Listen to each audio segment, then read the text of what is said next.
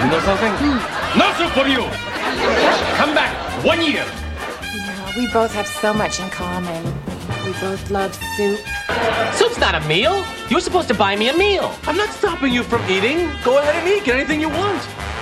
That's a lot of soup. That's a lot of soup. It looks delicious.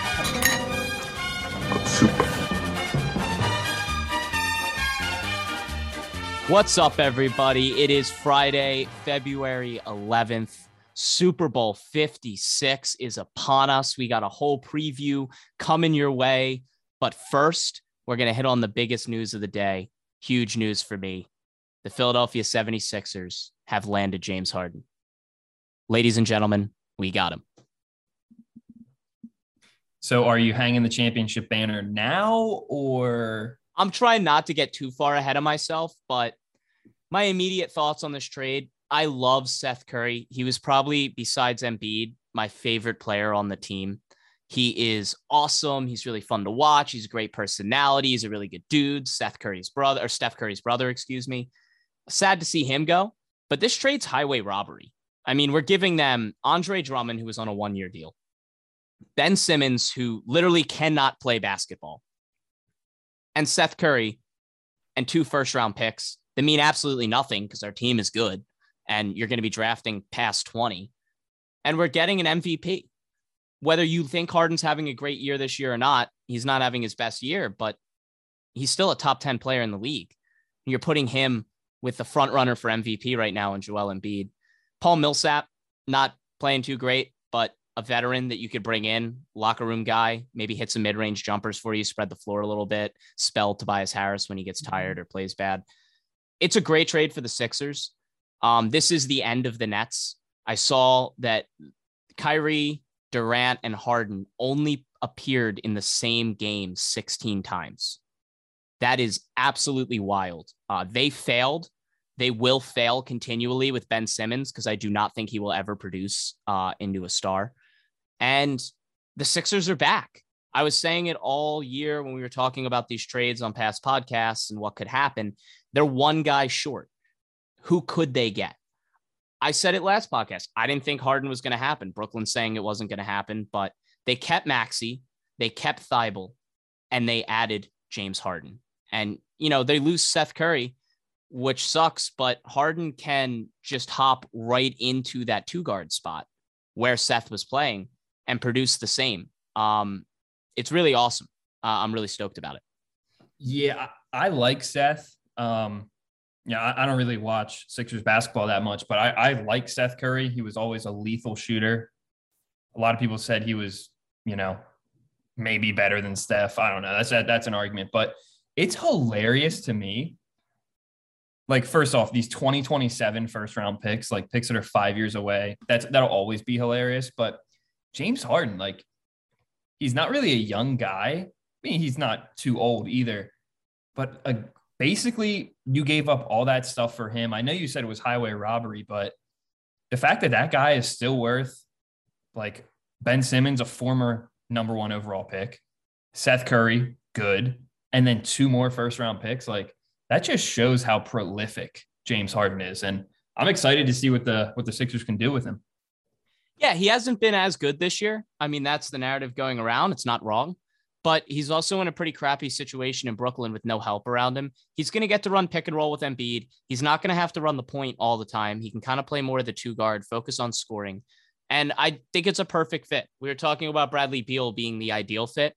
And I still do kind of think that because they could have given up less to get him, but now he's hurt. So he wasn't an option. And Morey really wanted Harden. And I'm going to be honest, I trust Morey.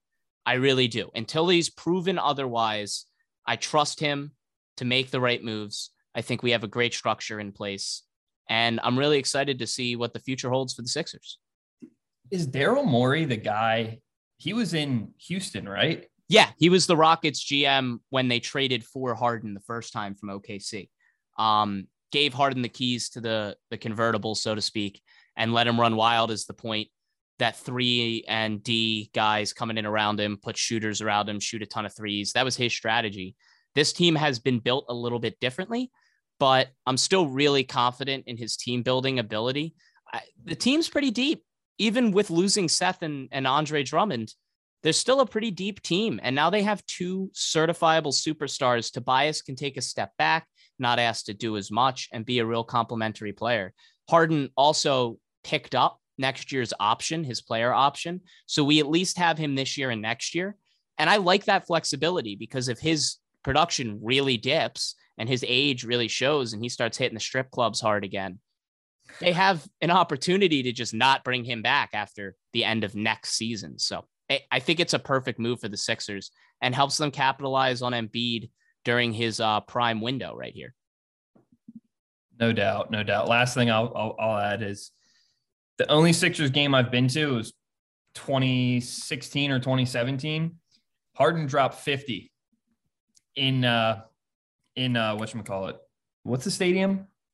The Sixers Wells Fargo Arena? Center. Yeah, yeah, he dropped 50 in Wells Fargo. So you know, it was against the Sixers, but maybe juju to the game and and to the Sixers.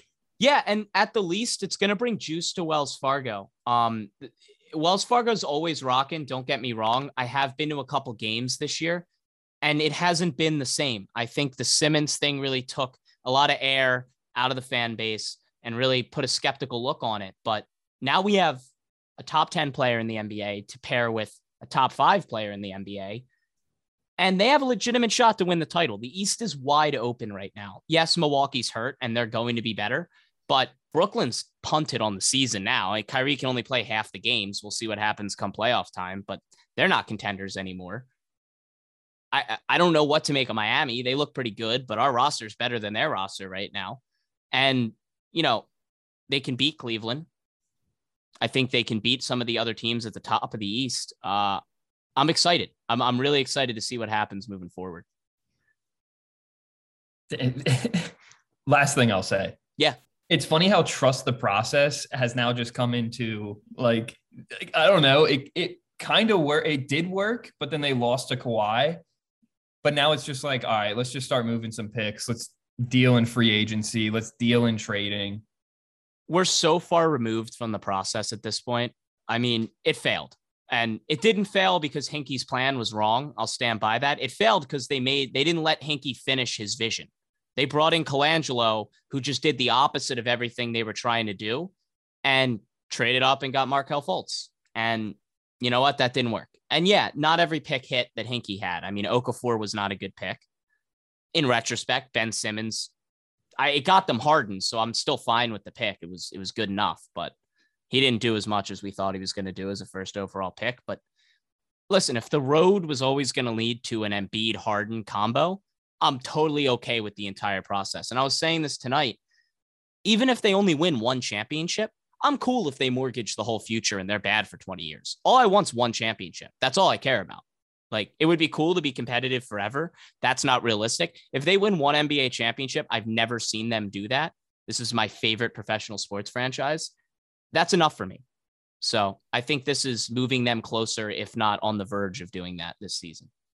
Hell yeah. Uh, some other news and notes from NBA trade trade deadline day. The Celtics uh, dealt Dennis Schroeder to the Rockets. Nothing, you know, super big news there. Um, I don't really think it's that big of a deal. The Boston got Daniel Theis back. Cool. Who cares? Uh, I love in the trade report on the on NBA.com. It says Houston gets Dennis Schroeder, Bruno Fernando, and Enes Freedom. Shout out Matt Madden. I had to look at that three times to figure out who Enes Freedom was. I realized it was Enes Kanter because uh, he changed his name. So absolutely hilarious move. The Mavericks uh, shipped out Kristaps Porzingis and a second round pick for Spencer Dinwiddie and Davis Bertans. Dinwiddie's a nice player. Bertans signed for a ton of money there and hasn't been very productive shooting threes since he got there. Interested to see how he does in Dallas. Seems like a fine fit with what they have. Seems like the right move for Dallas. I mean, the Hornets got Montrezl Harrell. Who cares? Um, Indiana Pacers send Domantas Sabonis to the Sacramento Kings for Tyrese Halliburton. I don't, I don't like this trade. I mean, I think Domantas Sabonis is a better player right now than Tyrese Halliburton. But Tyrese Halliburton showed flashes where he could be a really good NBA player. And he's a point guard, which is really how you want to build your team. I think it's a great trade for the Pacers. Again, I think Sabonis is a great player. I don't really see how it fits in with what the Kings are trying to do. Um, they also traded Marvin Bagley, which makes sense, but he wasn't playing that much anyway. And Sabonis will be a good player for them, but I I don't know why you wouldn't keep Halliburton even if you have uh, De'Aaron Fox, who's clearly their point guard of the future. It doesn't make a whole lot of sense. I think it's a steal for the Pacers. I think we'll look at this trade in five years and really consider how much of a steal it truly was. Um, and then the last trade we had, the New Orleans Pelicans acquired CJ McCollum for the Portland Trailblazers. Uh, the Pelicans sent out Josh Hart, uh, Tomas Satoransky, Nickeil Alexander Walker, and some guy I've never heard of. It's a non-starter deal for both sides. I think I like CJ McCollum. The Pelicans aren't going anywhere. Zion's never going to play another game for them. I'm calling that now. The Blazers, they got some good pieces. Like Josh Hart's fine, Satoransky's fine, Nickeil Alexander Walker's fine. He might actually develop into a solid uh, swing player. But we'll we'll really see how it plays out down the road. This is kind of a meh trade for me. I didn't really see the appeal in it. Yeah, I've really no comment. It just pisses me off that the Wizards, Bradley Beal just went out. I know that's not the topic we're on right now, but just looking at how the Wizards were just such a lock to make the playoffs and now they're just sliding pisses me off. But keep going. Yeah, I, they're rebuilding, dog. I, I mean, I don't know though, because Kristaps coming in, if they had Bradley Beal the rest of the season, they'd have a chance. But I don't know. I don't know what their plan is. Um, maybe getting Porzingis convinces Beal that he can be there after this season, but him shutting it down seems really, really suspicious to me. But all things considered, pretty crazy NBA trade deadline. Um, Harden gets shipped out. The Sabonis trade yesterday, the McCollum trade yesterday, Porzingis trade today, which I don't think anyone saw coming. So, yeah, it was it was a good day in the NBA. Pretty interesting stuff. Alrighty, transitioning over to college basketball. I know we haven't covered it a lot on the show, but March is right around the corner, guys. You know, coming up on almost halfway through February. So get your minds, get your sleep schedule, get your your drinking, your eating, get get all that in shape right now because March Madness is right. It's the last ton of upsets. So, who they were unranked, but they've been a good team all year. They beat number one Auburn, Rutgers last night, beat number 16 Ohio State, Oklahoma beat number nine Texas Tech, and SMU beat number six Houston. Shout out the American. Absolutely. So, what are we seeing here? I mean, we know in college basketball, for the most part, anyone can beat anyone on any given day. Um, Rutgers was at home playing Ohio State, but you know this might be the two weeks before the tournament lull. Um, you know the, the season has really been going on since like November, December. So these these boys have been, have been playing a lot of basketball. Um, why did all of these top teams get upset? It might be just because of the timing, but you know, it's something to keep in mind. Some of the best parts about March Madness are that teams do upset and you have Cinderella stories. So I'm not saying any of these teams will necessarily be a Cinderella story, but keep this in mind when you're when you're making picks. You know, I, I think Duke is is a pretty good team this year, so they might not have one of their patented 15 versus two loss in the first round, but um, it'll be interesting, and it, it got me really excited for uh, for March Madness um, and the weeks ahead. I want to shout out one college basketball game I watched over the weekend. I believe it was on Friday. Um, Wisconsin Penn State halftime score. You want to guess what it was? Oh, I heard this. I know it was low as shit. I think like fucking 18 to 13, dude. 18 to 13 at half. That's Big Ten basketball. Um, full disclosure, I watch two college basketball teams. I watch almost every Temple game if I can stomach it, and I try and watch every Penn State game as well. And that game was so bad Penn State's not even the worst team I've ever seen this year. They're middling around 500. They're not going to make the tournament or anything like that. But Wisconsin's pretty good. They're ranked, I think they were ranked 11 going into that game.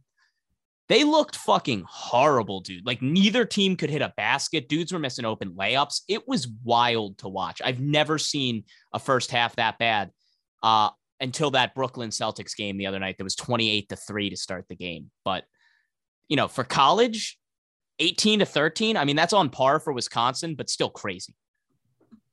Dude, it's the fact that you said I watched Penn State and Temple basketball. I mean, it's the cream of the crop if you're going to watch any teams, right? Yeah, man. I really hate my life. So Temple basketball is perfect. Um, love Coach Aaron McKie. Do not get me wrong. But the Temple basketball program is an absolute dumpster fire. Sixth winningest program in the history of college basketball. Shout out John Chaney, the legend. Um, we're really far removed from that at this point, dog. Yeah, I don't know how you fix it, especially with the Big Ten. Dude, I'm looking at it right now. The Big Ten has five teams that are ranked. Yeah, they're sick And- this year. I mean, Michigan could be a bubble team. Rutgers might be a bubble team. Like Iowa last year was incredible. Like if you look at this, fucking Northwestern, which is like five, six, seven, eight, nine, 10 teams down in the Big Ten, they're above 500. Like, God, the Big Ten is just so stacked. Um, Yeah, I mean, a, a, a ton of conferences, like a lot of teams, kind of what I alluded to in the beginning of this segment. A lot of teams are just beating each other. Like there's there's a lot of chaos this year. Um, God, the tournament's going to be so fun. I can't wait for those those episodes. I will say I have an early, they're not really a sleeper, but kind of a sleeper team. Texas. They got Chris Beard to be their head coach. They're 18 and 6. They've kind of turned it around. But yeah, just looking at the rankings, all the blue bloods are there. We got Gonzaga, Arizona, Kentucky, Duke, Kansas, UCLA. Michigan State's there at 17 it, it looks like we're we're shaking up for a good March Madness, which leads me into some news on March Madness. We are going to do an open March Madness bracket for all of our listeners and all of Good Soup. When that happens, I will make sure we talk about it on the pod. We'll promote it on the Instagram. If you don't follow us, good underscore soup underscore blog, check it out. Um, we'll post it on all our socials and on the website so you guys can hop in and join. But that'll be really fun. We're gonna have some prizes for whoever wins or finishes first in the fan section. So uh, it should be really fun. I'm stoked for that. I love March Madness. Get after it, baby! I can't wait. Can't wait. Well, we'll transition over into uh, some other NFL news and notes just from the past couple days. Mike McDaniels was introduced as the Dolphins head coach, and he had an absolutely incredible press conference once again. This dude comes in and wins every single press conference he has. Hey, Mike Marcel Louis Jacques with ESPN. Welcome to Miami. That's my fifth welcome to Miami, and I'm I- I'm feeling welcome. About to say, just trying to make you feel comfortable. That's what I mean. I'm just waiting for you to bust out some welcome to Miami and then finish the verse. I'm not going to do that right now, but maybe later on. Gotcha. Uh, is he's hilarious. He's confident. I kind of like I like I said, I still think they should have kept Brian Flores, but I kind of like the selection because he just seems like a wild man. Every time he gets up to talk, you have no idea what he's going to say. I heard Tua was hype as hell too. I, I heard they had a phone call and Tua was like, "This was like the best day of my life." Like all this shit. I mean,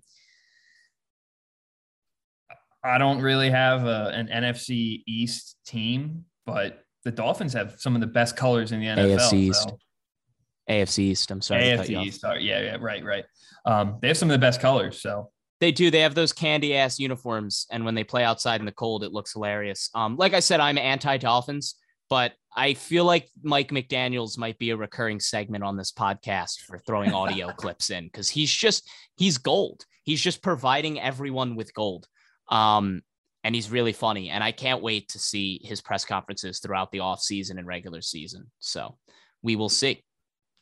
Hell yeah. And then in some other NFL business, um, I don't think I don't I think it got released pretty recently. Salary cap increases. So I think it went from like 180 million dollars to a little over 200 million dollars. Yeah. There, there was like a new multi-billion dollar TV contract that came out. I mean, that's why the salary cap went up. And then also I think Rappaport might have re- reported it first. Um, there's going to be four international games next year. They're going uh, back to Mexico City, two games in London, and they added a game in Germany. Yeah. I- do, you know what surprised me. stadium? Do you know what stadium that's at? Because Germany has like the coolest stadium in the world. I'm gonna look up the name real quick. Hold on. Keep going. No, I was just completely surprised that Germany was the place. And then and then Rappaport's on NFL TV saying when I when I do shows in Germany, uh they have like the craziest football fans, and this is all about growing the game internationally. I don't know. I mean, it'll be good for the German people, I guess, if they can watch an NFL game and you'll see all the different uniforms in the stands. But that was just a wild pick. I did not see that one coming. Yeah, the I don't know how to say it. Allianz Arena in Germany is completely inflatable, which is very cool. I don't know if that's where they're playing it. I don't think it is because I think they're playing it from what I can read at the Bayern Munich Stadium um, in Munich, clearly. But Germany, I like that for an expansion. I, they have really loyal soccer fans. It's a completely different culture than in America, but if they're really into football, that's a great way to expand the brand and, and get some fans juiced up. I'm sure that's a great trip for the players. I always push back when people are like, well, you get a free trip to Germany. It's like, you got to go there and play a football game. Like, you're still doing walkthroughs. It's the same thing with the Super Bowl. Like, it isn't a vacation, it's a game week. So you still have a job to do. But, you know, hopefully they get the bye week after so they can stay a day or two. That's usually how the NFL schedules this, where whoever plays abroad gets a bye week the following week. I like the idea. I think it's cool. I, I love the international games. I push back on Mexico City because they've been given a couple chances to host games. The condition of the field, the altitude, we know the issues. Um, cool if it actually happens. I know one game has been canceled there because of the condition of the field before, but uh, I love this. I think it's great for the game. I think it's great for the NFL. Yeah, dude, and I love waking up and having those 9 30 a.m. games late right into the right into the eight o'clock game. Like, damn, dude, that's all day football. And now we got an extra game of it. I'm hyped. Yeah, man. Um, I love the morning games. I know West Coast people are like, well, all of our games start at nine. Cool, dude. Don't care. Live on the East Coast, you know.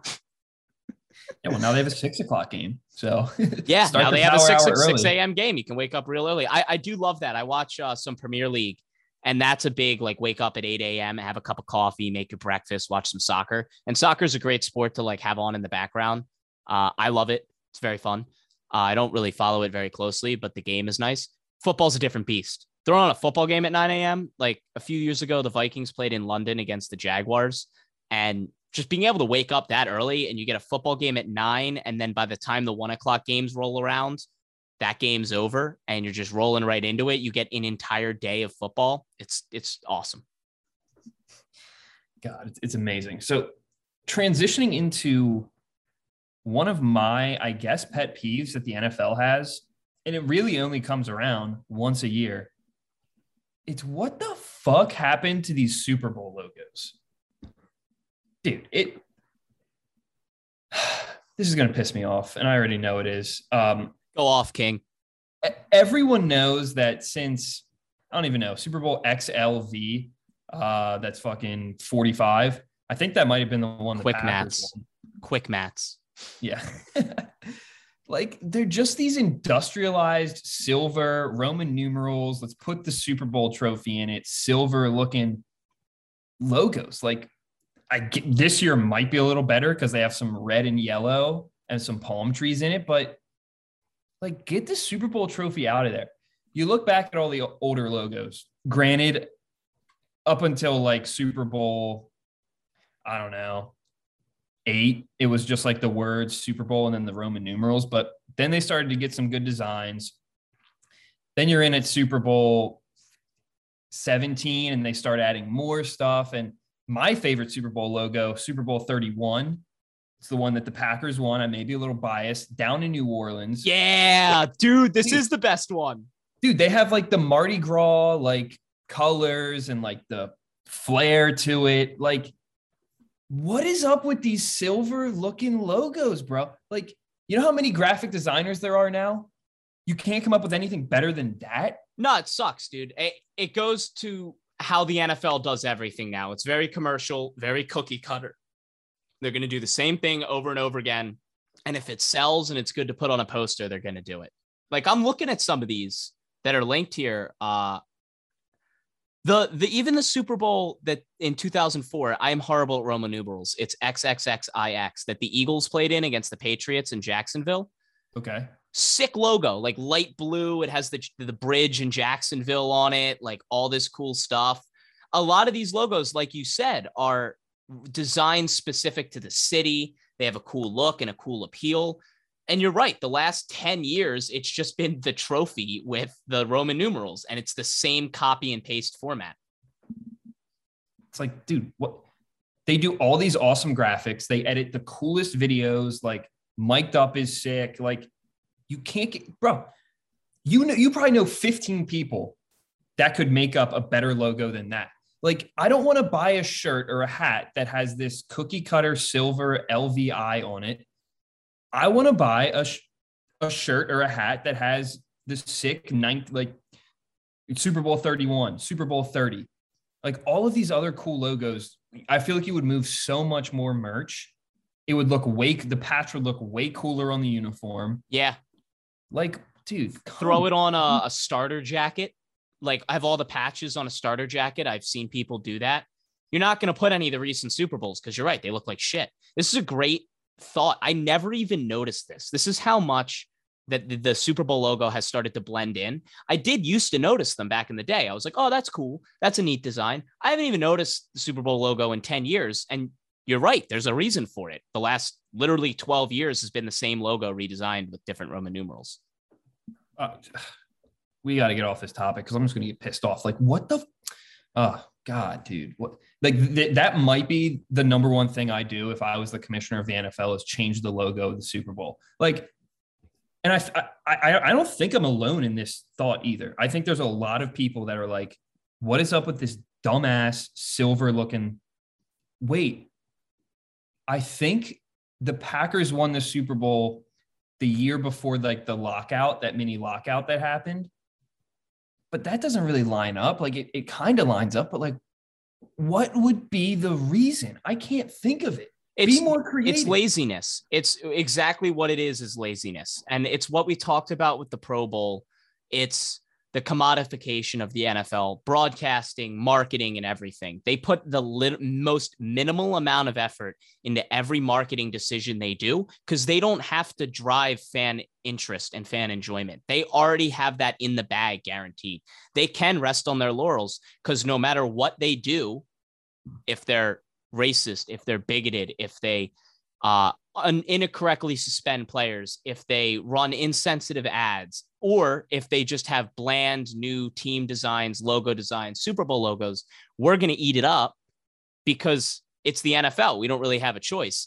And they're shoving it in our face with these logos. It's a really good point. It's something I didn't even think about. And uh, they had they literally have not changed the logo in 12 years. It's the same logo. It's absolutely wild. Just uh it's just frustrating, but hard transition here. You mentioned Super Bowl commercials. Quick, which company do you think is going to have the hardest commercial this year? Doritos. Always Doritos. They they come through every year. There's there's no way they don't. I agree. I, Doritos is definitely on the short list. I, am a sucker for a good Apple commercial. Yeah, I agree. Like, they usually do a good job. Um, I can't really think of anyone else, but I hope monster.com like the website builder usually has some pretty good stuff. Um, yep. They do some funny stuff. Uh, Budweiser is going to have the Clydesdales. That's always good to see. Yeah. I will say, greatest Super Bowl commercial moment of all time. Leading into the Rams Patriots Super Bowl in 2018, they had been saying that um, Mr. Peanut was dead. And they were like hinting at Mr. Peanut's demise. And in the commercial that aired, Mr. Peanut dies and then he's reborn as baby nut and i'll never forget it we're all at our college house that we used to hang out to shout out arlington and they air the commercial and I have it filmed on my my phone. When Baby Nut appears, everyone there's like 15 of us stands up and just starts screaming and clapping. It was one of the most iconic moments that I can remember in Super Bowl commercial history. Dude, that's great. And I I know I'm gonna put a no. Here's a, here's a great bet. Set it even odds. Will there be an Apple Watch commercial telling you you're gonna die if you don't get an Apple Watch? Yeah. Probably. So. Pro- yeah, probably. Sure, yeah, probably. or just like calling you poor if you don't have one, which is Apple's entire marketing strategy, which to be honest works pretty well. No doubt. No doubt. But uh, let's I... transition hard off of that into our Super Bowl 56 preview. I know y'all have been waiting. We've been waiting to get into it. It's finally here. We're on Friday, games on Sunday. I am freaking stoked. I'm ready to go. I could run through a brick wall right now. We got the Bengals in their first Super Bowl since 1988. They've never won a Super Bowl before. And we got the Rams returning for the second time in the last 10 years. They were in the Super Bowl in 2018 against the Patriots and lost 13 to 3. Um, we have a lot of storylines headed into this game and a lot of matchup based stuff, but let's kick it off with some betting lines. So let's spin it to you, Finn, for your betting corner. All right, let's get into it. So the line opened at three and a half, favoring the Rams. So I, I know it's been moving a lot over the past two weeks. It was up to four and a half. I think the consensus right now is it's minus four. Um, I see Caesars has it at minus three and a half where it opened. Um, sheesh minus four for the Rams. 85% of the money is on the Rams. So that just tells you where the sharps are going. 54% of the tickets are on the Rams. So it's pretty split by the number of tickets. The over opened at 50. It's currently been bet with 58% of the money and 53% of the tickets on the over. Sheesh, I don't know where to start. I mean, I see, so clearly people like the Rams. Clearly, yes. I mean, I I've been, God damn it, I've been leaning towards the Bengals all week. Before I make my pick, or before we get into it, maybe maybe you can walk through some storylines and convince me one way or the other. Yeah. So I'm seeing the same thing: minus four, minus four and a half. Caesars is minus three and a half. What did you say the over under was? One more time. It opened at 50. It's down to 48 and a half. Okay. So, couple thoughts on the game overall, and then I'll give you my pick. I think the Rams are going to win. I put up a blog yesterday stating all the reasons why I think the Rams are going to win. I'll hit on a couple just real quick. Uh, the Rams have the best player on the field. His name is Aaron Donald. And we had talked about the mic'd up segment last week, but Aaron Donald isn't necessarily a vocal leader. He's more of a reserved guy. He was in the huddle getting these guys fired up. The entire team is saying that he is the vocal leader of the defense right now, saying this is their chance. He had a quote on Sunday when he was interviewed before they all, uh, well, I guess the Rams didn't fly to the game, but before everyone arrived for media availability. And he said, it's just trying to find a way to win. It's trying to find a way to get back and accomplish something I never accomplished before. I don't know what it feels like to win the Super Bowl. I know what it feels like to be there, but I don't know what it feels like to win. I feel like I accomplished a lot in a short amount of time in this league. The only thing I'm lacking now is being a world champion. To get to that point, we've got to win this week. Donald seems really motivated, and a motivated Aaron Donald is a scary thought. If Donald starts playing well, they're going to have to double team him, which is going to leave Von Miller in one on one coverage on the outside, which we said on the Tuesday pod. That's a nightmare scenario for, uh, for the Bengals. They also have Cooper Kupp. Just in this playoffs alone, Cooper Kupp has 533 yards and five touchdowns on 37 catches. They have Matt Stafford, who has 905 passing yards and 72 completions and six touchdowns. And he's only thrown one interception in the playoffs so far. Both the Bengals and the Rams have played three games so far this postseason. And the Bengals defense is getting a lot of shine for stepping up against the Chiefs. But other than that second half adjustment that we mentioned against the Chiefs, that was genius, so far in the postseason, the Ram, I mean, the Bengals have allowed 731 passing yards, 382 rushing yards, and they forced seven turnovers. 731 passing yards, and 382 rushing yards are not good statistics for three games. Teams have moved the ball really effectively on them. The seven turnovers lead the playoffs. They would have led the playoffs entering last week as well, even though they had two against the Chiefs. They have been really good at getting turnovers in key big spots. But as I talked about with the Packers entering the 49ers game, turnovers as a defense are really tough to rely on, and that's a really slippery slope. And if they can't force turnovers against the Rams, this could get out of hand really early. And if they can't run the ball early, the Bengals, that is, and establish the run, they're going to be in a lot of trouble because Burrow's going to have to sit back on third and long and pass. And those pass rushers for the Rams are going to get after. it. The path to victory for the Rams is to run the ball. They only have one game this postseason with 100 rushing yards. It was their first matchup against the Cardinals where they had 140 rushing yards as a team. If they can break through and run the ball a little bit and work off that play action, it's going to be a long, long day for the Cincinnati defense. They're not going to have any answers. I am leaning Rams clearly. They're my pick. I like the Rams minus four. I like the Rams minus four and a half. I like the Rams by at least a touchdown. I think that while Cincinnati has all the momentum, they are the team of destiny. They have Joe Burrow. I don't think the gap between Joe Burrow and Matt Stafford is big enough to justify picking the Bengals. And I think the Rams have an advantage at every single position on the field except arguably quarterback. Because you can still make an argument that Stafford's a better quarterback than Joe Burrow. I might push back against it, but I'm not going to tell you you're wrong.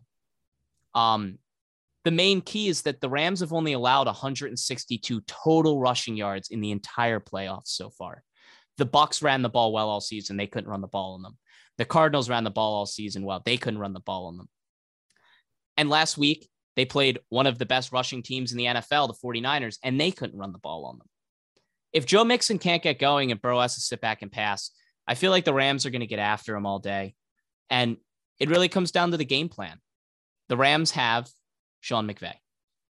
We all know Sean McVay. He's a great schemer. He's a great motivator. He's a fiery guy and a great coach.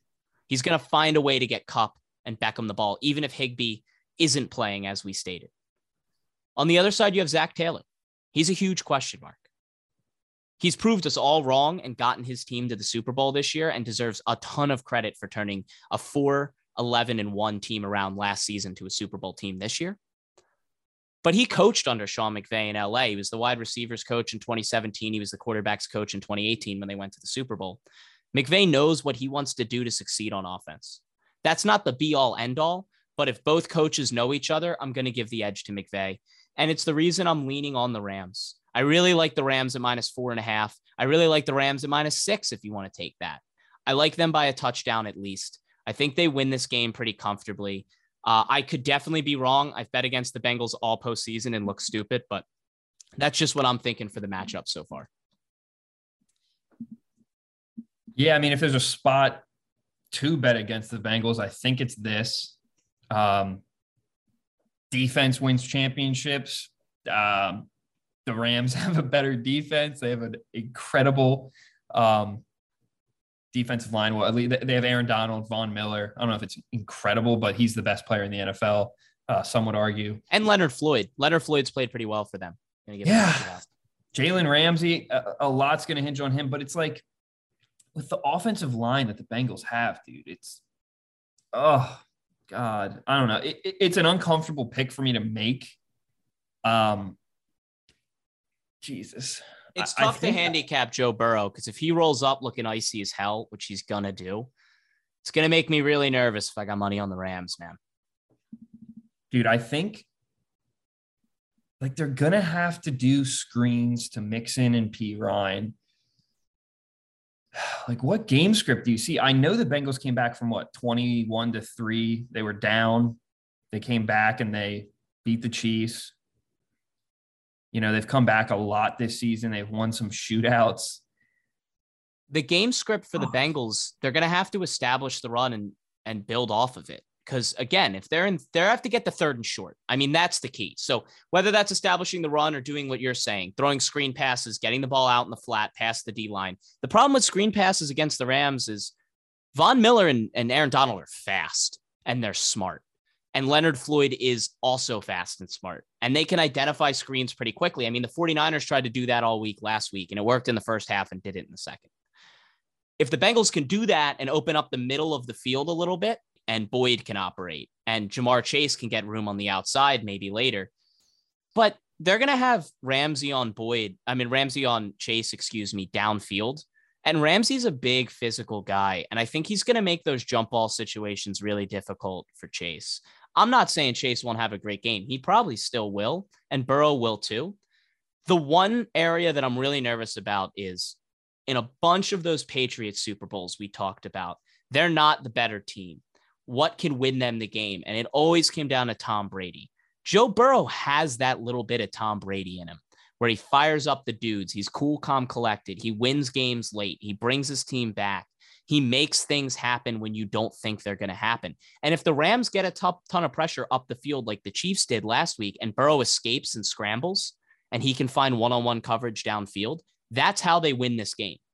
But to do that, I think they're going to have to run the ball and force the Rams into man coverage with a single high safety. And if they can do that, and Burrow can scramble around against blitzes and pass rush, like he did against Kansas City, and create space with his legs, they do have a chance to move the ball against the Rams. My main takeaway is just I don't think their defense has a prayer in hell to stop the Rams. Um, yeah, they're not a good defense. And I when I looked into it, I was trying to realize like why have they played well in the playoffs? What's been the deciding factor? Seven turnovers in three games is insane. That is the reason this defense is playing well. They're getting turnovers at key moments. Think of the end of the Titans game. Think yep. of the end of the Chiefs game. Think yep. of the Raiders game. They get turnovers in key moments, and that helps drive them to win games. I just don't see the Rams doing that. Um, I, I see them taking care of the ball. I see the game plan being very much let's run it against a bad run defense in Cincinnati. And I I think the the bus stops here for the Bengals. I really do. Fuck, dude. Uh, God, this is tough, man. I mean, you look at it, it's also dude, every single every single game has been decided by a field goal, basically. Now, granted, I know the Rams are the Rams. I can see Cooper Kupp getting like 15 touchdowns and just winning the MVP. Like I, I can just see him running a 50 yard touchdown like right now. I, I, can just see it happening. The one thing I will say, I, I watched probably two weeks ago some Davante Adams film against Jalen Ramsey in the Rams game. They had him in motion like the Packers love to do with Davante Adams. They run him from one side to the other. They get a read on what defense they're running. Look for Ja'Marr Chase to be doing a lot of motion before the snap. I'm not saying Davante Adams and Ja'Marr Chase are the exact same player by any means, but you know, uh, Jesus, I don't know. I, am going to take the Bengals. I'm going to take the Bengals in the points. Probably also going to take a money line. Yeah, if you're going to take them, take a money line. I think, right? But if it's if it's a field goal game, yeah, Rams, that's true. The Rams win. The Rams win by a last second field goal. Then I'm, you know, you're safe. I'm with. I'm within it. Now, so like that's where I'm at on the game. Now with yeah. this oh, this this over under, it's really interesting, man. It got bet down from 50. Granted, 50 is a lot. It, it, it's not the highest number we've ever seen for a Super Bowl. You know, I mean, it got bet down to 48 and a half. 48 and a half scares me because I see this game as like a 27 to 20, 27 to 17 type of game.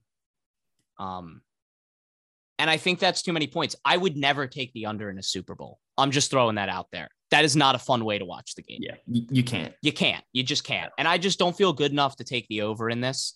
I will say one thing you did mention about chase in motion. I think that's an awesome pickup. They did it against the Chiefs where they would line up on trips on the left side. That's a three wide receiver formation stacked to one side and identify single coverage by that and then motion chase over to the other side of the formation and isolate him because they would have the Chiefs were rotating their safety over to the trip side. And it was essentially single coverage with Chase and whoever was playing for the Chiefs on that side. Uh, and it was tough to stop. I think the Rams are going to be ready for that. I think Sean McVay and Raheem Morris are going to be ready for that. That's just my opinion. I think that McVay's a great coach. And if I can watch that game film from last week and the week before against Tennessee and identify that that's really what they've been doing. I know for a fact the Rams know they've been doing it. Now, it gives an opportunity for Zac Taylor to make an adjustment on the other side. But as I stated earlier, I just don't know what else they're going to be able to do to overcome that besides Burrow scrambling around and playing hero bar ball, which is the way they win. I think. I think that's definitely a possibility. Yeah, dude, this is gonna be this is gonna be wild, bro. I'm so hyped. I really just don't want it to be a blowout. I, no, I don't same. Want to, yeah, like even I know, like on paper, the Rams are the better team. Like I know that. I just want to pick the Bengals. It's not the pick I want to make, but God, I think I just got to take it, man. Yeah, I mean that is the fun bet. Like I would like to root for the Bengals in this game, which almost led me to take them because they are the team of destiny. Cincinnati winning a title would be great. I just think if I'm going to put money on the line, I got to take what every logical situation is telling me. It's telling me to take the Rams in every single matchup.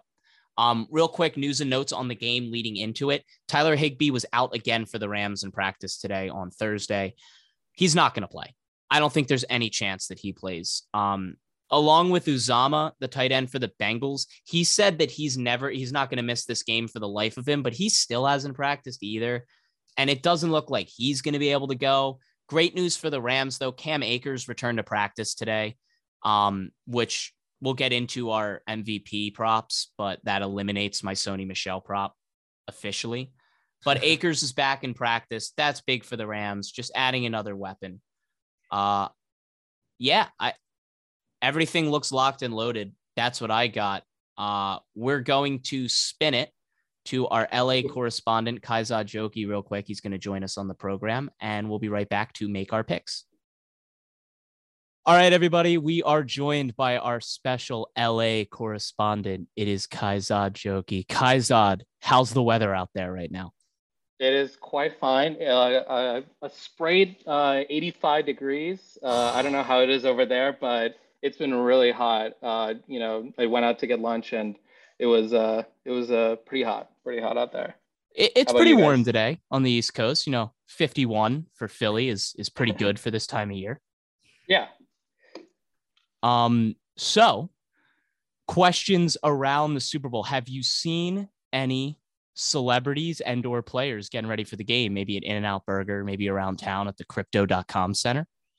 Uh, no players so far. Uh, I was at the Grove, which is uh, one of the outdoor shopping malls in uh, in LA, and they had a huge uh, Rams pop-up store, which was really cool. Um, but no celebs uh, as far as I've seen. But I'll keep looking, and I'll report back to you guys if I do. But it was a cool, like LA's getting into it, you know. But I, I don't. It's not like you know, it would be in like smaller cities where like sports means a lot more to them. But it's been cool. It's been cool. I think uh, there are a lot more ads than like real fan interest. But I've seen a lot of ads for the Super Bowl, like basically everywhere you look now. Yeah, what's the overall vibe? Is it a lot of Bengals fans take over? I think a lot of people were expecting that, or is it you know a lot of Rams fans? Are people juiced up for the Rams, and more just juiced up for the game? Uh, it seems like they're more just up for the game. Um, I, I feel like uh, maybe Cincinnati will start, like their fans will start coming this weekend. Um, it would be my guess, but I've seen a lot more excited for, excitement for the game from people who live here than uh, the Rams themselves. I think that's uh, definitely something I've noticed uh, in the you know in the week, past week or so. Well, guys, why do you think the Rams aren't getting like fanfare from the LA teams? Like I, I know there's the Chargers. I know they came from St. Louis, but like, right? If you got a, if you got a good team with a bunch of stars, it seems like you should have more public support.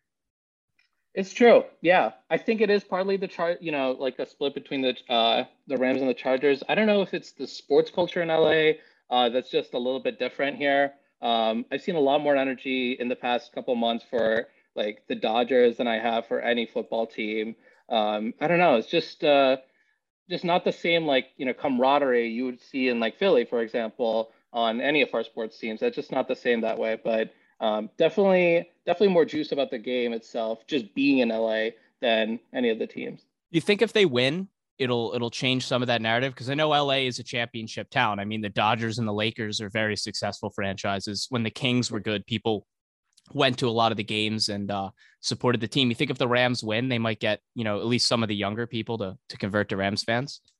everyone loves rooting for a winner, so I think that's uh, that's definitely possible. And the Rams have just gone all in. I mean, we can talk about this when we get to the preview of the game, but like, um, you know, they've really pushed all their chips in this year. So I can't imagine like you know if they start winning this year and they're in the running next year that you know more fans will get into it because really it's a it's a lot easier to become a bandwagon fan and I think that's definitely possible here super hard hitting question here. Um, can you give us any intel on Joe Burrow's outfit? Have you seen him? Have you seen anything? Because we're having a hard time handicapping this game without knowing what kind of swag Joe Burrow is going to pull up in. Yeah, yeah. I'll start. Uh, I'll start surveying the uh, uh, Inglewood area hotels, and I'll I'll get back to you. I'll start knocking at some doors. You know, we'll um, we'll pay for some In and Out, and you can just stand out there and, and hand out In and Out burgers until you find Joe Burrow. I think that's definitely uh, that's that's definitely doable. So let's uh, let's talk more. Let's talk more about that. I'll yeah. get back to you. Um, what what's your pick for the game? what are you feeling? The way I see it, um, you know, I think the home field advantage can be a little bit overblown, like uh, you know the advantage that has to the Rams. But I really feel like the Rams will win this game on their on their lines. You know, the offensive line and the defensive line, I think will be enough uh, to put them over the edge here pretty convincingly. Uh, the last time I checked, the line is three and a half for the Rams, uh, but I feel like the the Rams will cover that pretty easily, in my opinion. I think I just don't see the Bengals offense getting enough, uh, you know, gra- like just getting their game going uh, to the level they got against the Chiefs. I, I just don't see that happening, and I feel like Matthew Stafford will be able to deliver no matter what the Bengals D throws at him. So I, I, I just I just don't see you know, Burrow keeping pace with Stafford in this game, just based on uh, the amount of like star talent that's on that Rams D. Yeah, no, I totally agree. I think uh, unless the Bengals can get a really solid run game going, they're going to be in a lot of trouble trying to sit back and pass while the Rams have their ears pinned back coming after Burrow all day.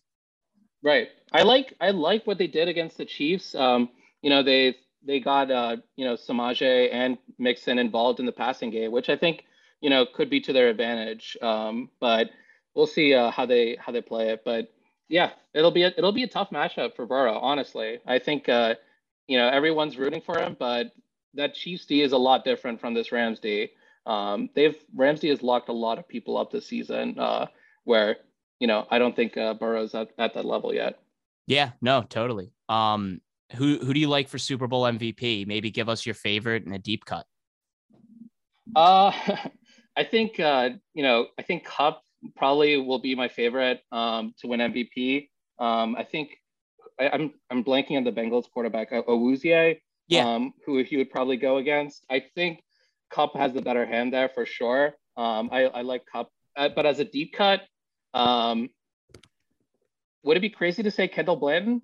no, it, it wouldn't because Higbee's pretty much out now.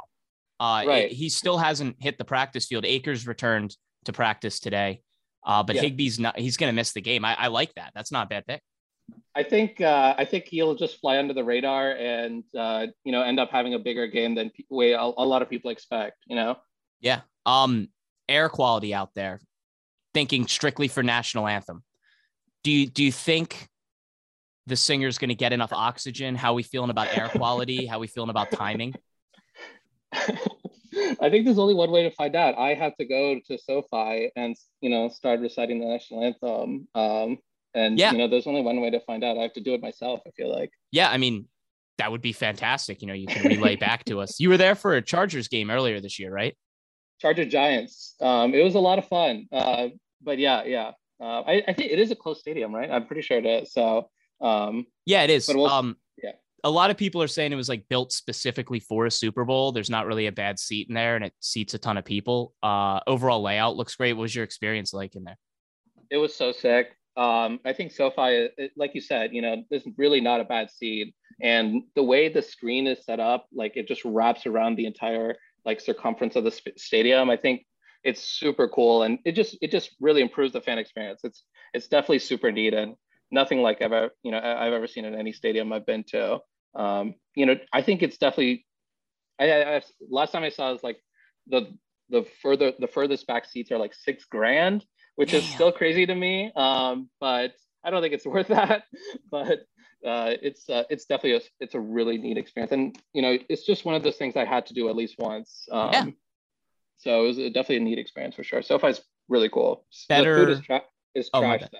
Yeah, I kind of figured with LA, um, have some weird food choices.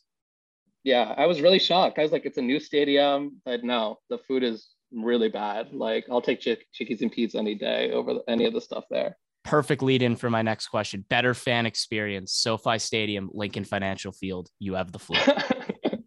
uh, fan experience, I would still say, I think if you're going once, uh, you know, SoFi, but if you're going a bunch of times, the like the more you go, like if you're a season ticket holder, I feel I feel like still Lincoln Linc is still a better fan experience. I just think the food is better, um, which might matter, you know, if you go more often.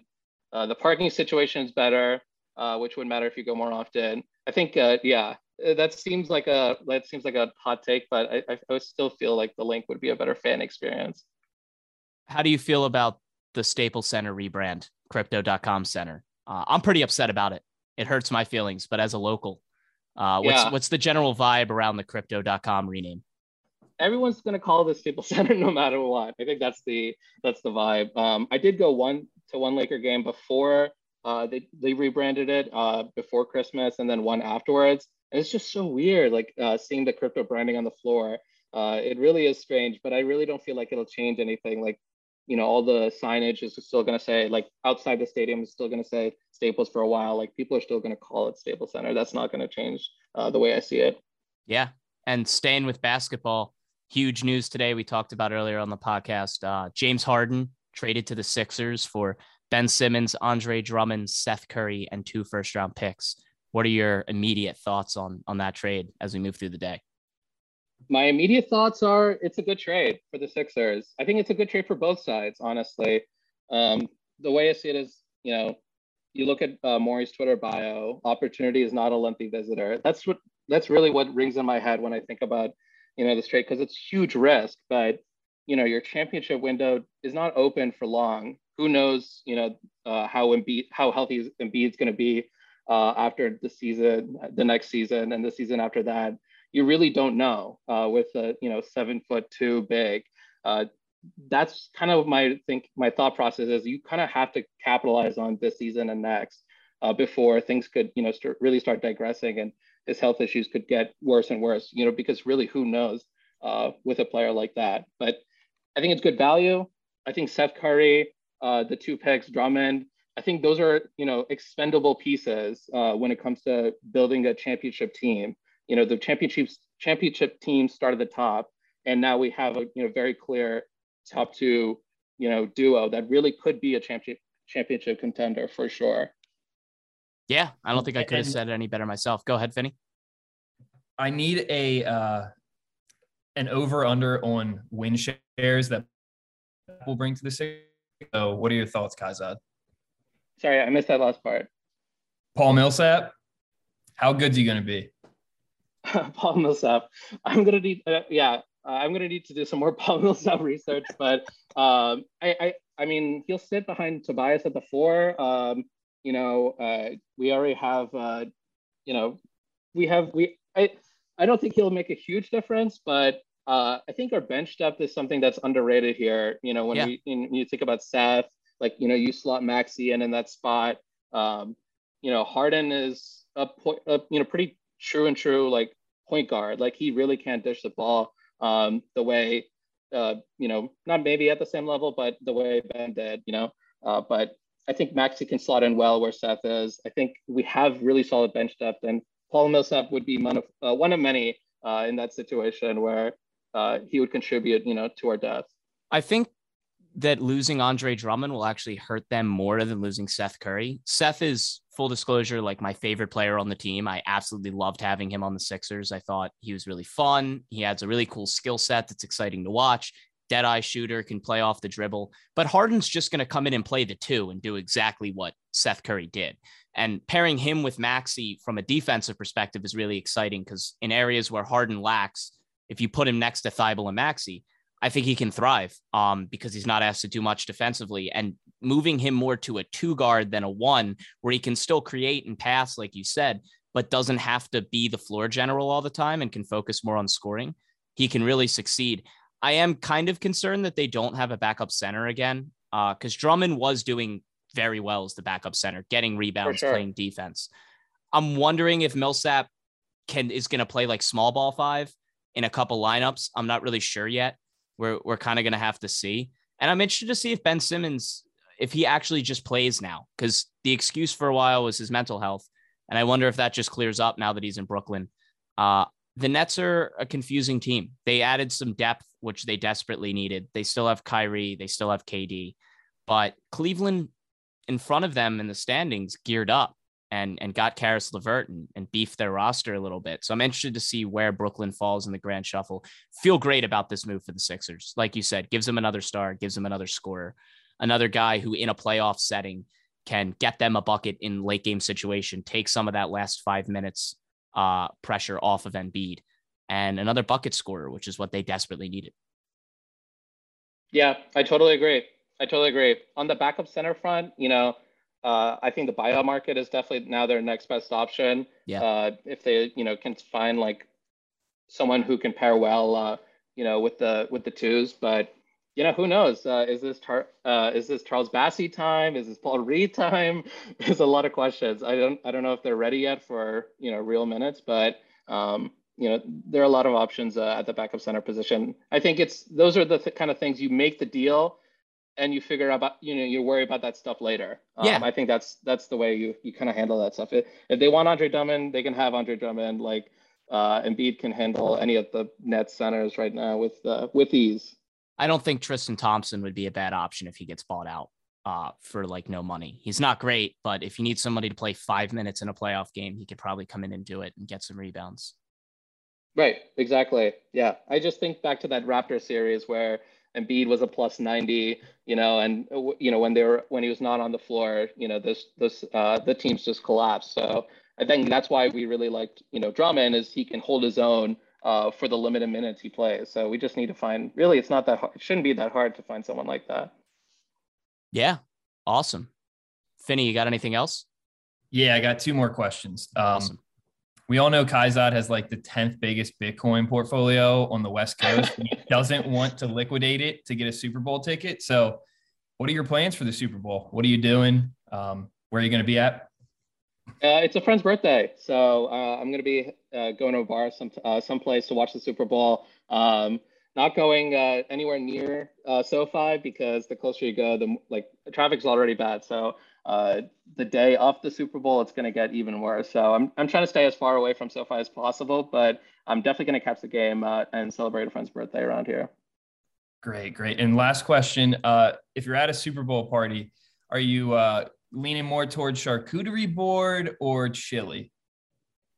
Interesting. Well, if it's Eric's chili, you know yeah. that's a different situation. But uh, generally, uh, I'll do charcuterie, but if it's Eric's chili, that's a different situation, obviously. But a normal chili is, you know, not really doing it for me um, generally. All right. Last... We'll take that as a wash. We'll take that as a wash, Eric. I, I mean, listen, I'm getting dunked on pretty hard for this chili thing. I thought Super Bowl chili was a thing. Apparently, it is not. Um, and I'm just getting absolutely dunked on. It's fine. No, it's fine. It's, it's fine. Chili. I said if it's only if it's your chili. That's that's the only reason I would uh, choose chili. That's it is famous like I said, it's it's like the fountain of youth. It's it's purely unattainable. Mm-hmm. Um, mm-hmm. once you have a taste, you can you can never get out of your mind. My last last question for you. Um, do you think Durham's going to finish the Meat Mountain on Sunday? I really hope so. And if he does, I want to I want a FaceTime call. I'm a, I'm available. So I, oh, we're gonna FaceTime you in. We're gonna FaceTime okay. you in for the Meat Mountain. That's that's unquestioned that's really important to me. So please, you know, don't forget me when you're in the heat of the moment. Uh, I don't want to be forgotten. Uh, I, I, need a call. I need to see it with my own eyes. Brother, it wouldn't be the same if you weren't there. Uh, thank you for coming on the podcast. This is our LA correspondent, Kayzad Jokhi. This will not be the last time. We're going to have to have some Lakers talk later in the season when that dumpster fire inevitably collapses. So thanks for coming Looking on, for- brother. We really appreciate it. Looking forward to it. Thanks, guys. Now that is a good soup. All right, guys, we are back and we're going to be making all of our final picks for the game leading up to it. So, Finney, you want to take it away? Yes, sir. I'm gonna go. Like I just said, Bengals plus four. Kind of hoping that before the game it get, gets bet up to four and a half. I, I, might wait it out to see that. I don't know what half a point at four will do for me, but um, gonna take the Bengals. Definitely gonna take the Bengals and the and the and the the points. Over under, I would say I lean. Fuck it, I lean over. I might even throw down a cool quarter unit on the over. Um, yeah, man, that's where I'm at. What cool. about you? I will take the Rams plus, I mean, sorry, minus four or four and a half, wherever it lands. Um, I might even tease that up to Rams minus six because if you think they're going to win by four and a half, I don't really see the need in taking that. Just buy up to six because they're going to win by a touchdown in that case. And then if yeah. they miss an extra point, you're safe on a push. Um, I'm not going to bet the over under in this game. I just don't like it. Uh, I we'll get into it when we do our game picks and score prediction at the end of this segment, but I uh I think I'm gonna stay away from the over under and lean more into props. So, do you have any Super Bowl props that you like? Yeah, um, I'm gonna go heads on the coin toss. Um, I know Love people love to say tails never fails, but I think I'm gonna go heads. Uh, I've always been been a heads guy. Um, love it when the coin flips heads. Love some heads. So yeah, I'm gonna go heads. Um, what other? I mean, I have like a a thing between my friends where we just have to pick like it's not really like betting props, but let me just throw some out there at you, Eric. Go for All right. It. Team to score first. What do you think? Rams, hundred percent. Probably Rams. Yeah, Rams. probably Rams, hundred percent. And um, just going to throw this out there while we're talking about it now. If you're picking the Rams in this game, take them to lead at half. They've only lost once under Sean McVay when they've been leading at half. And most of the time they do win, they are leading at half. So if you're going to bet on them to win the game, money line and or points, take them to be winning after the first half. Okay. Odell anytime touchdown. What do you think? Got burned by it last week. I'm considering it. I'm thinking about it. I think it's a pretty good bet because I, I think they're going to throw a lot of double teams at Cooper Kupp since Stafford likes to throw to him on third down and in the red zone. Um, so yeah, I don't hate it. What's the uh, line on that? I actually don't have it. Let me pull it up, but I'll pull it up and get it to you. But this, he feels like a, I don't like an Antonio Brown when he went to the Patriots and when he went to the uh the Buccaneers. Like I feel like they're going to draw up some touchdown plays for him when they well, get in the red zone. Yeah, if they're in the red zone and they double team Kupp, that means he has single coverage on the outside, and Stafford loves to throw that fade to him. I don't see Eli Apple shutting him down from catching that fade. So uh, I, I don't hate it. I like it. I think it's a good pick, especially with Higbee out. They're not going to be throwing touchdowns to uh, Kendall Blanton, I don't think. But, you know, I know that was Kayzad's sleeper pick, but we might, uh, I don't think we're going to see three Kendall Blanton touchdowns. So I, I don't hate Odell as the pick. Bro, you can bet on first reception in the game. Oh my god, dude! Playoff props gamble responsibly. Yeah, one eight hundred gambler, dude. Th- this is incredible. I don't even know if they have, at least where I'm looking. I don't see an anytime touchdown. I just see all these first reception stuff, but there'll be an anytime touchdown uh, on yeah, the list. It, I know FanDuel always has it. I mean, what do you think it'll be? Like probably I, with Odell, probably like plus 350, plus 450, something like that. Maybe even. I was thinking lower. It might but... be lower. It might be lower. Um, it, it's it's definitely not above plus 450, and I don't think it's in the minus. So I think it's somewhere between like plus 150 to plus 450. Yeah, yeah, I like that. I, I, I think he will. So yeah, I'm, I'm, I like that. Throw it in a parlay, have a little fun with it. Yeah. Um, here's an off the wall one. I don't know if you can bet on this, but highest scoring first or, or highest scoring half. It'll be first or second. Second, almost guarantee it's second. It's tough one. The, these two teams score a lot in the second half. I, I would yep. go second, especially the Bengals. Um, and we'll get into when we do our score prediction. But I, I think this game has big like 14-10 halftime vibes. Okay. And here's two tough ones for you. These are the last two I'll give you. Burrow over under two and a half passing touchdowns, and the same thing for Stafford. What do you think? That's tough. That's That's tough. really that's a really tough number. I'm staying away from Burrow because I don't know about how many points they're going to score. And Stafford's tough because I feel like they might run a couple touchdowns in with how this defense has been. I and, and I mean, both of them could get two touchdowns and it still be a good game for him. yeah, it would. know? I would lean. I I would lean staying away from the Burrow just because I don't know. And if I had to pick one on Burrow, I'd take the under. And if I had to pick one on Stafford, I guess I'd take the over. But banking on him throwing three touchdowns basically means they're they're gonna run for one or less touchdowns, which I don't know. That's a tough bet. Yeah. Other than that, um, I don't know. I think heads might be the only prop. Ooh, here we go. This is this is the one, Eric. Gatorade shower color. Okay. What are what are my options here? Okay, you got orange at plus 150. That's the favorite. Mhm. Then you got blue and clear or water at plus 200. Yellow slash green at plus 250. And then we have none, red slash pink, and purple at plus 500. Value pick purple. Yeah, that, I immediately thought purple too. But Um, pick that I think it's going to be blue. I feel like the Rams will do blue Gatorade since their jerseys are blue. I don't know if that's stupid to think, but it seems like yeah, and that's a pretty popular Gatorade flavor. So yeah, I'm I'm stuck between blue and yellow, man. I don't. I, I got a handicap, but I got to go back and look at you know, ah, the last five we should have asked Kayzad what they're drinking out in the streets, man. Missed opportunity. Yeah, facts. Well, all right. That's where I'm at on some of those picks. What props you got? Cool. So I love Samaje Perine anytime anytime touchdown scorer. It's going to be different on every book, but it's landing somewhere between plus 450 and plus 950. Um, love it. He scored in two of the three postseason games for them. He's their red zone running back. It's not Mixon. He runs a lot of their screen passes and catches a lot of their balls. I really like him as an anytime touchdown scorer. Uh, I'm staying away from heads and tails. I'm going to take the over on the national anthem just because I like to do it and I think that's fun. Throw a little ten dollars down on that. Whatever. Have a little have a good time. Like I said, I like Rams to score first and Rams to lead at the end of the first half. Um, other than that, it, I guess the the MVP counts as props, so we can dig into that a little bit. Let's do it.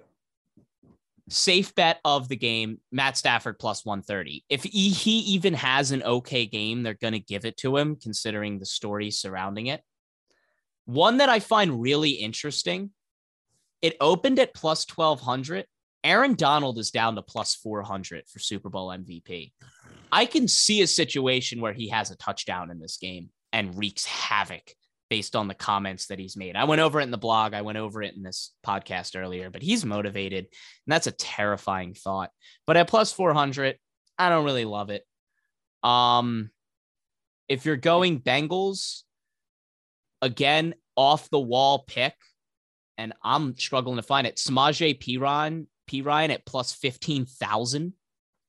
Like, yeah, why not? What if he scores three touchdowns? Um, he was the better of the two running backs last week against Kansas City as far as production goes. So I would consider it. I'm picking the Rams. So I would pick a Rams player and go off the wall with that. Odell Beckham at plus 1800 is not bad, but I think Kupp is the safer option at plus 600. I'm looking at Von Miller at plus 2800. If you're trying to pick something that's just going to boost your odds, I don't love the pick. I don't think that he's going to win the MVP. Um, but it's an option. I I would pick a Rams running back. I liked Sony Michel, but now that him and Akers are playing, I just don't know because Akers doesn't get a lot of touchdowns and Michel doesn't get a lot of yards, so they might split down the middle. So I- my safe pick, the pick that I am going to make with my winner and my my Rams pick is Stafford plus one thirty. Um, but if you want to get spicy with it, look at Odell, Cooper Kupp at plus six hundred, or Von Miller at plus twenty eight hundred. I'm leaning Kupp. I think. But then, like, how are they going to play him? Like game script. If they know he's, but then he, the Rams have so many good receivers, like you can't always double him. Then you leave Odell open. Like The thing are they just either- are they are, are they going to play like a two high? Are they going to play a shell? Are they going to let him throw? Like Well, if I don't know, because what they did against Kansas City was really confusing. They came out and played like man coverage, single high safety, and said, throw the ball deep on us to lure Kansas City into that, and then play double high and drop seven the rest of the game. They can't do that against the Rams. I think the Rams' primary passing offense is going to come off play action. But here's the thing unless Kupp has 150 yards and three touchdowns, he's not winning it over Stafford. Like if he has 111 yards and two touchdowns, but Stafford throws three or four touchdowns in the game total and has 300 yards passing, it's going to be Stafford because of the story. We all know that. Um, that's why it's really tough to take a Rams receiver, I think, this year, because they always give it to the quarterback and also Stafford with the story and everything surrounding it. Uh, again, the the only value pick that I like is if you're taking the Bengals, seriously consider Samaje Perine at plus 15,000. Because it's a very outside the box pick. But if you're just looking to throw $10 on something, he could, in theory, have three touchdowns. He is their red zone back. So I don't hate that. And what you said earlier about screen passes, that is a good way to beat a good pass rush, which the Rams have, and prevent them from getting upfield. He's the guy that's going to catch those passes. So I don't know. It's not a terrible pick. yeah, I kind of think Joe Mixon might be. I'm okay with Joe Mixon. He's plus Yeah. 3,300. Yeah, Joe Mixon might be not a bad one. I mean, especially like, dude, I don't fuck. This is a tough. This is tough, dude. Like St- Stafford's obviously the chalk pick, but ah, it's like Kupp or Odell. Like I don't know. I mean, that's tough. Uh, if you're think if looking I at have to make two, one, if I have to make one, I'm going to say Cooper Kupp. That's what Yeah. I'm going to go. with.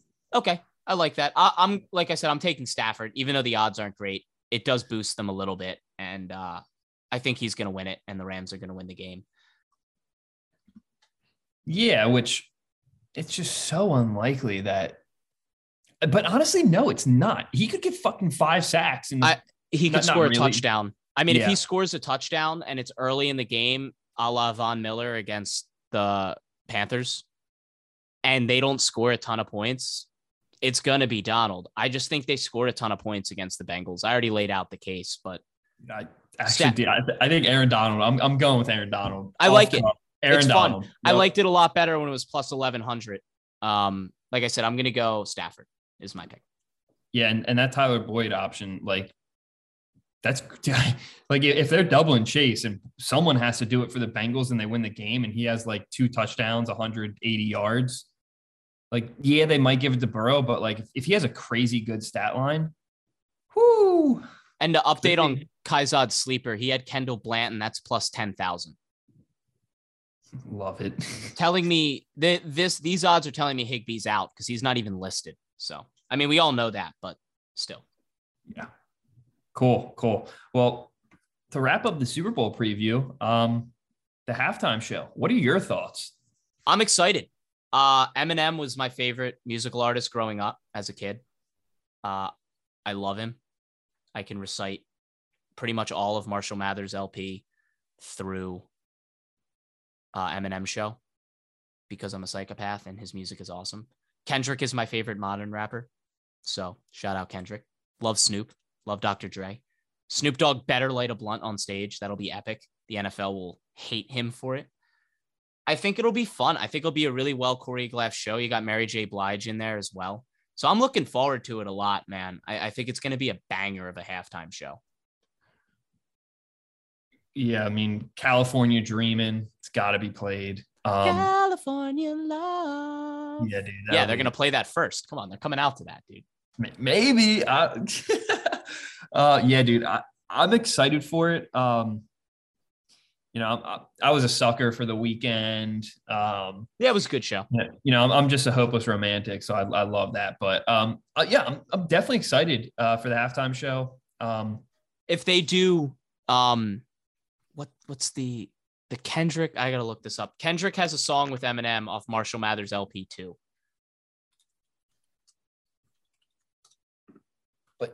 also, how are they to balance all these people? Like, usually when there's multiple artists that come out, Well, they, They all don't- have a lot of songs together. Like Dre and Snoop will probably come out first and do some songs with each other. And then Dre and Em have a bunch of songs. The the hard thing with Eminem and Dre is picking the songs. By the way, that Eminem Kendrick Lamar song is called Love Game. It's off Marshall Mathers LP2. There's no way they do that song. But like Guilty Conscience, that could happen with Em and Dr. Dre. They could do Without Me, which I would assume that Eminem does because that's his most popular song. I hope they don't do modern Eminem. I really do. I hope he does old stuff, but we'll see. I'm really excited. I there the song category is wild. I would say Mary J. Blige and uh or is Mary J. Blige or Alicia Keys? Mary J. Blige. It is? Yep. Okay, cool. She has that song with Kendrick uh that's a bonus track on Good Kid Mad City. They might do that.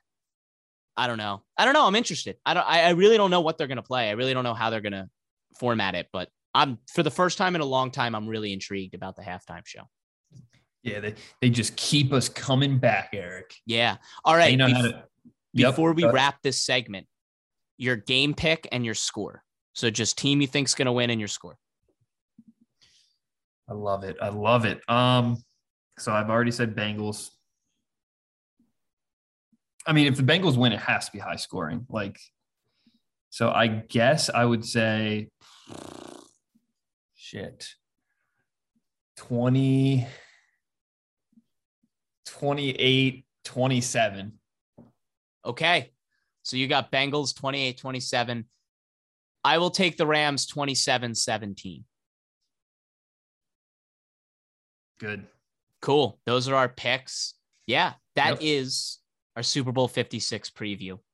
Very excited for the game. We will recap everything and all of the action on our Tuesday pod uh, and get after it and see how we did on our betting. Uh, I know I wrote everything down, so we'll be good to go. Last thing we want to cover here on the Victory Formation podcast is UFC 271. It is a stacked card. It's Saturday night. I'm really excited. Main card goes off at 10.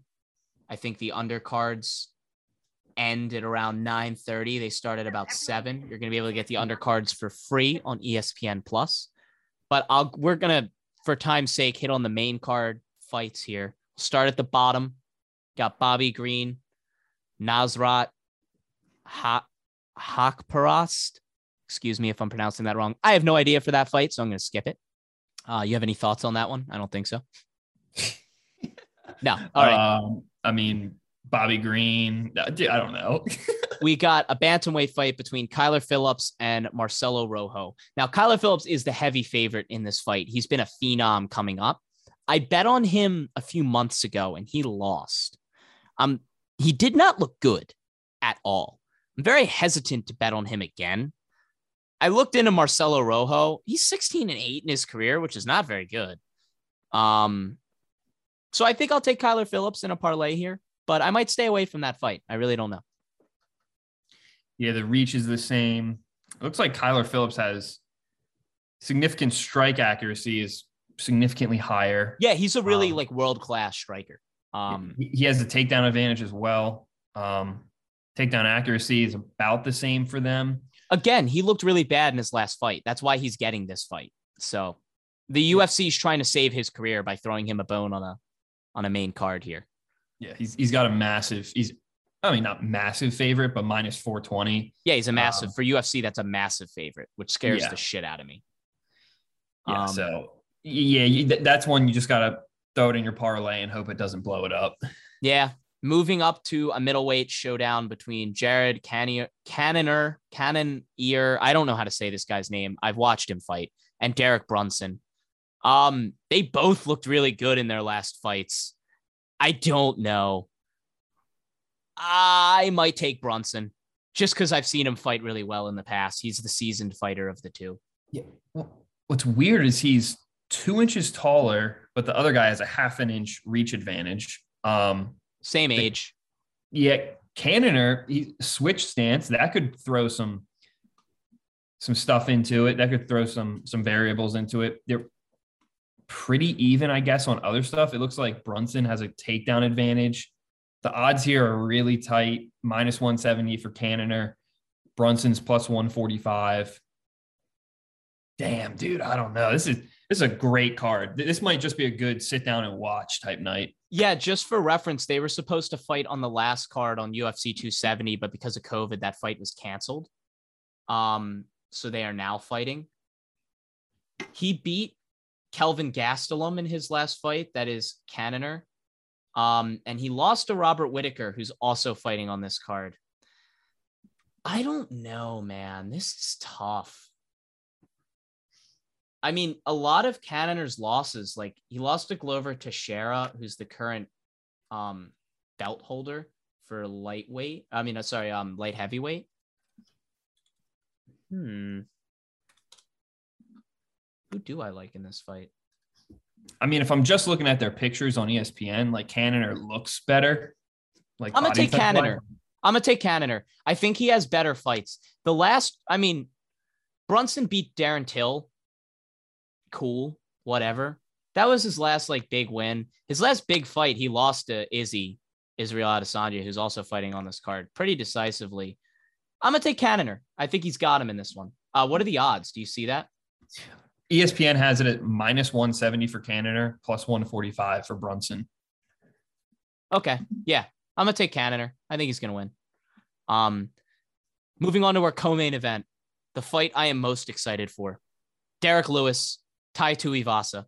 We got the Black Beast and the Shoey Man. If you don't know Tai Tuivasa, every time he wins, he grabs beers from the audience and pours them into his shoe and drinks them. It is electric. He is a personality. And then on the other side, you have Derrick Lewis, who's the ultimate personality. My balls is hot. All the clips. Post fight, bangs on his chest like a gorilla and pounds the ground. Lewis is coming off a solid showing. Tui Tuivasa, Tai Tuivasa has been really good recently. I don't know, man. Do you have are you leaning one way or another on this one? Dude, I like both of them. I, I, I heard someone today say uh, this is the people's main event. Hell yeah, it is. This is, dude, we all love Derrick Lewis. At least, I mean, I, I love Derrick Lewis ever since the my balls was hot. Tai Tuivasa has come onto the stage hot. The odds have it at minus 190 for Derrick Lewis, but plus 160 for Tai Tuivasa. I mean, Derrick Lewis has been around the top for a while. He's had some title shots, hasn't really broken through. Tai Tuivasa has that new guy momentum, the public guy. You know, these are heavyweights. It's tough to pick this fight. I just Lewis just fought on December 18th. He fought Chris Daukaus from Philly and kicked his ass. That was an embarrassment. Yeah, he did. Like it was Yeah. not even close for a second, and a lot of people were picking him um in that fight. The thing with Tai Tuivasa is he hasn't really beaten anyone yet. You could kind of make an argument that his best win is Greg Hardy, and that's not good. But his last two fights, he's won performance of the night and gotten the fight bonus. That's against Augusto Sakai and Greg Hardy. I'm gonna take Black Beast. I think Derrick Lewis wins. I, I, I am a little bit alarmed in the last couple press conferences. Derrick Lewis has kind of sounded like he he doesn't really care if he wins or loses anymore. He's just in it for the money, which totally respect that. But I think Tai Tuivasa is fighting for like national pride. Yeah. Ah. Dude, What did you say the What did you say the line was? So Derrick Lewis is minus 190, Tai Tuivasa is plus 160. I'll be honest, like looking at that minus 190, that kind of scares me. Yeah, I think I'm gonna take Tai Tuivasa because he's the underdog. Yeah, I I, I also I, I like that pick. it's tough because like Lewis's main appeal is he's going to hit you and knock you out. He has incredible power. Tuivasa is a pretty good striker and can move around a little bit for his size. And you saw Derrick Lewis struggle with Ciryl Gane in a similar fight. Now, I'm not comparing Tai Tuivasa to Ciryl Gane. Ciryl Gane is world class, head and shoulders above him. I don't know. Again, I don't, I don't know how much Lewis really wants this fight. He just fought on the 18th. I, is he a replacement for this fight? How is he? I guess he's not. He's just, he took it. But yeah, I don't know. Depending on what you can get the um like over under on rounds in, I, I don't know. Do you see this going outside the first round? No, I don't see this going outside the second or third round because Lewis does not. Oh, it's only well, it's a co-main event, so I wonder is this a five round fight? I don't see it going five. Derrick Lewis hates five round fights. He has said he does not want to fight five rounds, but since it's a co-main event, I think it might be a five round fight. It's not going five between these two guys. Um, I don't know. I'll take Tai Tuivasa again. Gambling on MMA is the ultimate gamble because you anyone can beat anyone. You really don't know. Yep. But I'll take Tai Tuivasa because I want to root for him. I like him. If you want a safe bet, take Lewis because he's probably going to win the fight. And then we'll move to our main event for the strap, the middleweight world championship of the world, the rematch, Israel Adesanya versus Robert Whitaker. I'm taking Izzy. I think it's easy money. I don't think Robert Whitaker is going to win this fight, but he's a great fighter. So again, it's a fight. Anything's possible, but I'm on Izzy. I don't know what your take is. Yeah, I mean, as a casual UFC fan, you hear a lot about Israel Adesanya. Um, dude, he's 6'4 in the middleweight division. He's four inches taller than Robert Whitaker, has a six and a half inch reach advantage. He's a switch fighter, so he just moves all around. He has better significant strike accuracy. God, dude. I mean, he's just a he's an animal. I- think if you take Robert Whitaker, you, you're kind of crazy. Yeah, I mean, come back to fight me, Adesanya has run train on this division for years now. I'll highlight a couple of um, Whitaker's last fights. He beat Darren Till in 2020, Jared, Jared Cannonier in 2020 as well. And his last fight was April 17th, 2021. He fought Kevin Gastelum and won uh, by unanimous decision. If Whitaker's going to win, it's going to decision. So if you want to bet Whitaker, take decision. He will not knock out Izzy. And that's just not his thing. His last six wins have all come by decision. His last TKO win was April 15th, 2017. So if you're going to take Whitaker, take it by decision. The last time he fought Adesanya, he got knocked out. Uh, that was on October 6th, 2019 in Melbourne, Australia. I'm going to take Israel. I think he's going to win. Yeah, I'm, I'm looking at the ESPN like Fight Pass or ESPN Plus UFC uh, ad. It's got Conor McGregor, Francis Ngannou, Rose Naman- Namajunas, and Israel Adesanya on it. Yeah. So I mean- he's one of the he's one of the big four fighters that they're promoting for their Fight Pass. I think out of did- the yeah. three African kings, he is the most marketable. Um, Usman is by and away the best fighter out of those three guys. I think Usman, ha- you can make a legitimate argument he's the greatest UFC fighter of all time at this point. But I'd say I would still he- probably go Jon Jones or McGregor, but I, I'm, I'm again I'm a casual. So yeah, I'm, as a casual, I I do not. I'm not surprised you said McGregor, but McGregor is nowhere near that list. Um, he's just not. But he's just, one of the biggest stars ever. So yeah, he's like- the most marketable guy they've ever had for sure. He is not one of the best fighters in the history of the UFC. Oh wait, Um, dude, what am I saying? It's it's obviously for me, Khabib. yeah, I mean, I, I think Khabib's the greatest fighter in the history of the UFC for the sole reason that no one could beat him with his style and he could do whatever he wanted. And the guys he beat is the way he beat them crazy. I also Yeah. love him. I think he's awesome. But there's a legitimate argument you can make for Usman. There's definitely an argument you can make for Jon Jones. GSP, George St. Pierre is probably the safe pick. Um, but you know, I Adesanya right now is I think he's what the second ranked fighter in the world behind Usman. So I don't I don't see why you wouldn't take him. I would take him against Whitaker. He beat him pretty handily the first time, took the belt from him, and has not given it back since. So I'd put my money on Adesanya. Gang. Sounds good. Hell yeah. Well, that was talking UFC. We're getting ready for that. We're also getting ready for the Super Bowl, guys. Thanks for tuning in. This was a big show and uh, really excited for Sunday. Get your chili on the stove, get your chili ready, uh, dig into some chili, and have a safe and awesome Super Bowl 56 weekend. You're have a good one, guys. Uh, also, make sure for all the guys out there listening, Valentine's Day is on Monday, so get your shit together if you haven't. Great reminder. Great reminder. I didn't know that. So, all right, guys, have a great weekend. Peace. I keep that thing on me. God damn it, Bobby. They see me selling propane and now they trying to copy. Pretend to be broke, but I got hella cash. If you use charcoal, I'ma kick your ass. Made this money from propane, bitch. I feel like Pablo Escobar, but I don't sell cocaine, bitch. Shot that fella cause he didn't make his payments. Fuck with me, I keep a rocket launcher in my basement. Made this money from propane, bitch. I feel like Pablo Escobar, but I don't sell cocaine, bitch. Shot that fella cause he didn't make his payments. Fuck with me, I keep a rocket launcher in my basement.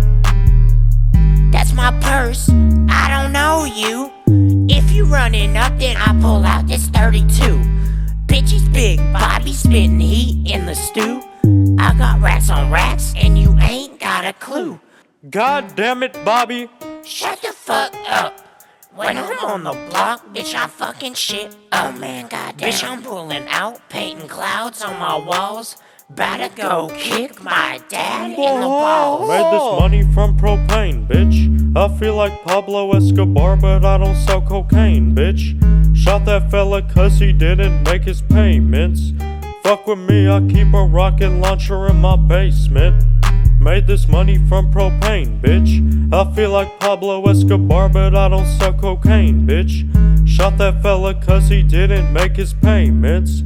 Fuck with me, I keep a rocket launcher in my basement. Oh man, goddamn. Bobby, I know you were capping the whole time, boy. I know you get no bitches and no hoes and no paper, no bands, boy. All you do is sit in the fucking basement all day and play World of Warcraft with your bitch ass, jerking off to hentai all day with your ugly ass, man. Bobby, you need to go get a fucking job or something, man. I'm about to kick you out of the house.